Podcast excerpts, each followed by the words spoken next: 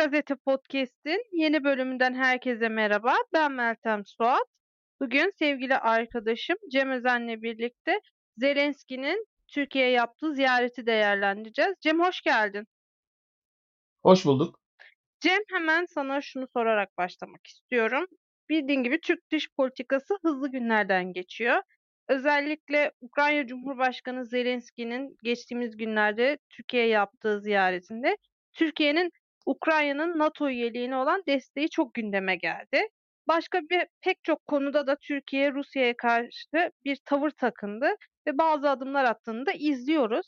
Türk dış politikasında bir eksen değişikliği mi yaşanıyor sence? Seçimden sonra Türkiye'nin dış politikasında bir takım değişiklik işaretleri var. Zelenski'nin ziyareti ve sonrasında yaşananları da koyunca artık bundan emin olduk. Her şeyden önce Zelenski'nin Türkiye'yi ziyaretinde Erdoğan'ın açıklaması var. Ukrayna NATO üyeliğini hak ediyor diye. Bu çok önemli bir açıklamaydı. Onun dışında yine önemli bir gelişme. Türkiye'de 5 tane Azov Toburu komutanı vardı. Geçtiğimiz yıl bir esir takası anlaşması yapılmıştı Türkiye'nin arabuluculuğunda. Anlaşma maddelerinden biri de şuydu. Mariupol'u savunan bir Azov taburu vardı. Büyük bir kahramanlık göstermişlerdi. E, esir düşmüşlerdi Ruslara. Onlar savaş bitene kadar Türkiye'de kalmak kaydıyla Türkiye'ye teslim edilmişti. Yani anlaşma aslında netti. Savaş bitene kadar bu 5 Azov taburu komutanı Türkiye'de kalacaktı. Ancak gördük ki Zelenski Türkiye'ye ziyarete geldi ve dönüşte bunları aldı götürdü. Rusya buna çok sert tepki gösterdi. Açıklama bekliyoruz dediler. Kremlin sözcüsü Peskov bir açıklama yaptı. Ukrayna şu sıralarda bir karşı saldırı başlatmış durumda. İstenen hızda gitmese de. Peskov bu karşı saldırının başarısız olduğu için onu örtmek adına böyle bir hamle yaptıklarını söyledi. Onun dışında birkaç silahla ilgili açıklama vardı. Savunma sanayi ile ilgili açıklama geldi bu ziyaretin hemen ardından. Ee, Ukrayna'da bir Bayraktar fabrikası kurulması yönünde bir açıklama geldi. Stratejik Sanayi Bakanı Ukrayna'nın Alexander Kamishin böyle bir açıklama yaptı. 2025'te üretime başlayacaklarını söyledi. Onun dışında yine Ukrayna Genel Kurmayından yine Ukrayna Genel Kurmay Başkanlığından bir açıklama geldi. Türkiye'nin MK'nin ürettiği T-155 fırtına obüsü var. Ee, yani etkili bir silah. Türkiye de zaten kullanıyor. Bunların da Ukrayna'ya teslim edileceğini söyledi. Bir dedikodu çıktı. Bu resmi olarak söylenmese de dedikodu olarak dolaşıyor. O da tahıl anlaşması da bitiyor. Türkiye'nin arabuluculuğunu yaptığı ve Türkiye Rusya'yı şöyle zorluyor. Eğer tahıl anlaşmasına devam etmezseniz Ukrayna gemilerini Türk savaş gemileri koruyacak ve bu o tahıl oradan çıkacak diye bir tehdit ettiği yönünde dedikodu var. Bu resmi değil. Tüm bunları birleştirdiğimizde Türkiye'nin bu çatışmada ibreyi Ukrayna lehine çevirdiğini görüyoruz. Baktığımızda Türkiye ve Rusya arasında son dönemde özel bir ilişki kuruldu. Biraz simbiyotik bir ilişkiydi bu. Türkiye'nin Rusya'ya bağımlılıkları var. Rusya'nın Türkiye'den beklentileri var. Fakat görüldü ki Erdoğan bundan rahatsız. Bir şekilde bu denklemi değiştirmek istiyor. Seçim öncesinde BOTAŞ'ın borçları ertelenmişti. Rusya bu konuda adım atabilir. Elinde böyle bir kart var. Yine Akkuyu Nükleer Santrali'ne bakıyorum. Orada Rusya'nın eli güçlü. Akkuyu nükleer santralini Rusya işletiyor. Suriye'de ve Dağlık Karabağ'da yine Rusya ile aynı masaya oturmak zorunda Türkiye belli konularda. Bir de turizm konusu var. Yani Rusya'dan Türkiye'ye çok sayıda turist geliyor.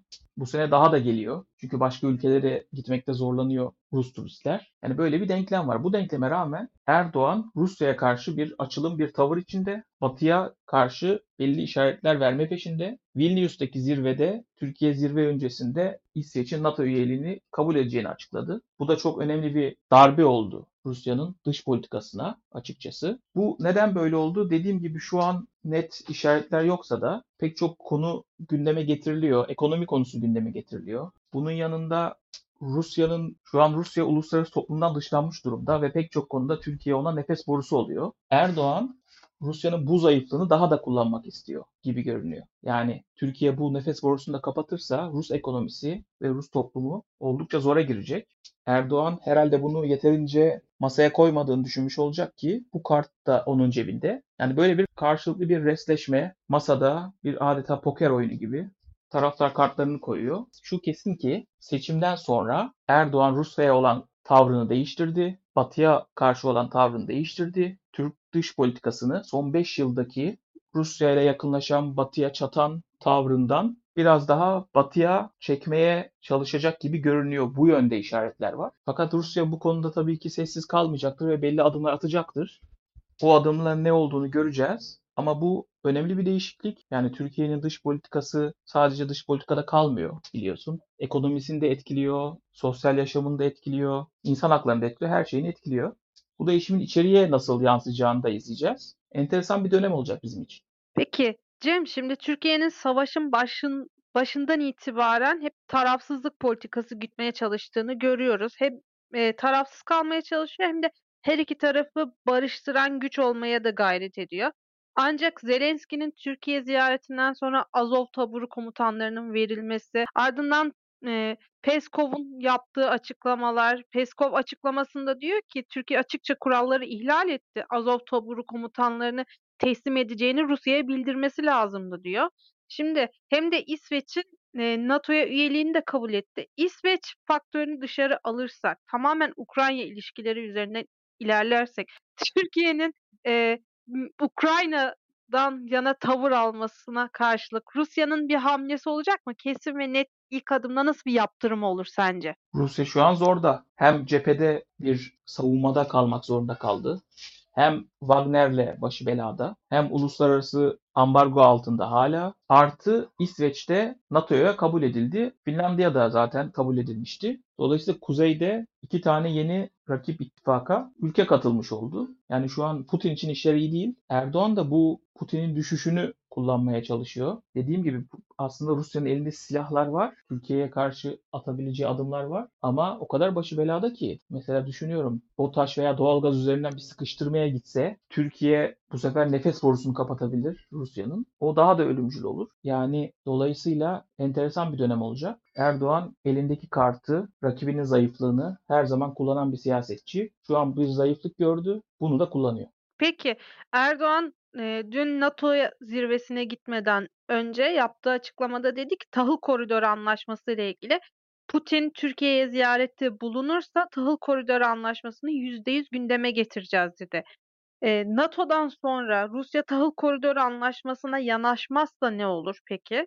Tahıl koridoru anlaşması sadece Ukrayna'nın tahıl çıkarması değil, Rusya'nın da bir takım ürünlerini dışarı çıkarmasına izin veren bir anlaşma. Dolayısıyla kendisi de bir miktar zarar görebilir. Bunun yanında Türkiye biraz önce söylediğim resmi olmayan ama dedikodular kapsamında konuşulan Ukrayna gemilerini koruma yönünde bir inisiyatif alabilir. Fakat Rusya çok şu an darbe almış durumda. Ben tahıl anlaşmasından çıkmasının sürpriz olmayacağını düşünüyorum. En azından rakibini zorlayacak ve kendi biraz daha kartlarını güçlendirecek bir hamle isteyecektir. Yani şu an Putin çok sıkışmış durumda. Bakalım ne olacak. Peki Cem, e, çok teşekkürler e, yorumların için. Gazetemizin manşetine atmadan önce eklemek istediğim başka bir e, yorum ya da görüşün var Hayır. mı? Peki, Sesli Gazete'nin bir bölümünün daha sonuna geldik. Bugün Sesli Gazetemizin manşetinde Türkiye, Rusya ve Ukrayna arasındaki ilişkileri konuştuk. Sesli Gazete'nin geçmiş bölümlerini yeniden dinlemek ve yeni bölümlerimizden haberdar olmak için bizleri Spotify, iTunes ve Google Podcast kanallarımızdan takip edebilirsiniz. Ayrıca podcastimizle ilgili her türlü görüş ve öneriniz için Twitter slash Ahmet Cem Özen ve Twitter slash Meltem Suat adreslerinden bize ulaşabilir. Daktilo 1984'ün diğer içerik ve yayınlarına göz atmak için web sitemizi ziyaret edebilir ve YouTube kanalımıza abone olup katıl butonuna tıklayarak bizleri destekleyebilirsiniz. Hoşçakalın.